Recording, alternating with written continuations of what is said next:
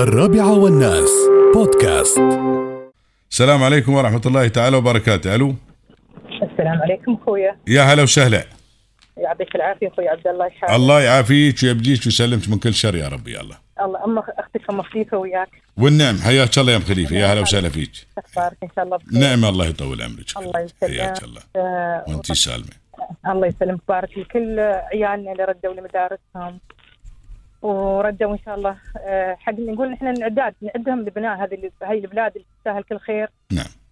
وأنتم كأولياء أمور أتمنى بعد يسمعون كلامي حاول تعد انت أنت منصبك ووظيفتك ما تقل عن وظيفة أي وزير في الدولة. نعم. أنت في يديك أمانة ولازم تعدها بإعداد صحيح على أساس نحن إن شاء الله الجيل الجاي يكون جيل متسلح بكل اللوازم اللي هو محتاجينها على أساس يكون مواكب لتوجه حكومتنا الرشيدة. أوجه رسالتي حق الأمهات. الله يخليكم.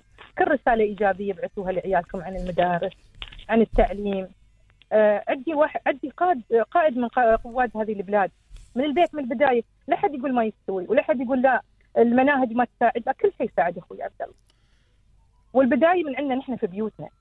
طويلة العمر. بقول لك شيء بقاطعك بالخير إن شاء الله. قول. آه شو تتوقعين من طالب أو طالبة؟ طفل. نعم. إذا نحن في المحيط العام في البيت نتذمر من المدرسة والله يلعن المدرسة والله يلعن المناهج والله لا ترجع المدرسة. إنزين ونيلس يا طويلة العمر نغذيها بهال مثل ما تقول المعنويات السلبية.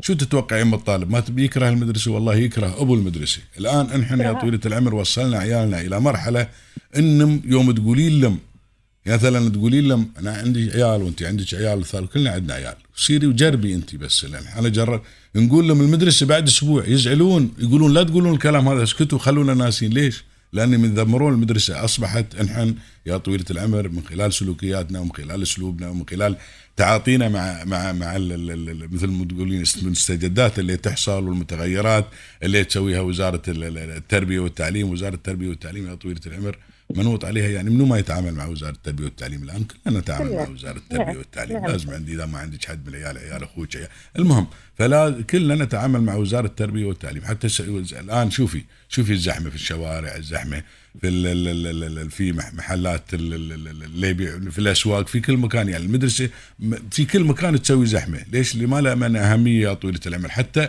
ال ال ال ال ال الوضع الاقتصادي يتغير بالنسبة لل بالنسبة للناس اللي عندهم مثل ما تقولين اللي عندهم أطفال يسيرون المدرسة هذه الأمور كلها يا طويلة العمر لازم نحن نوصل مثل ما قلتي رسائل إيجابية لعيالنا ما نوصل لهم رسائل سلبية الآن اصبحوا عيالنا اصبحوا عيالنا. يكرهون المدرسة ونحن في المقام الأول.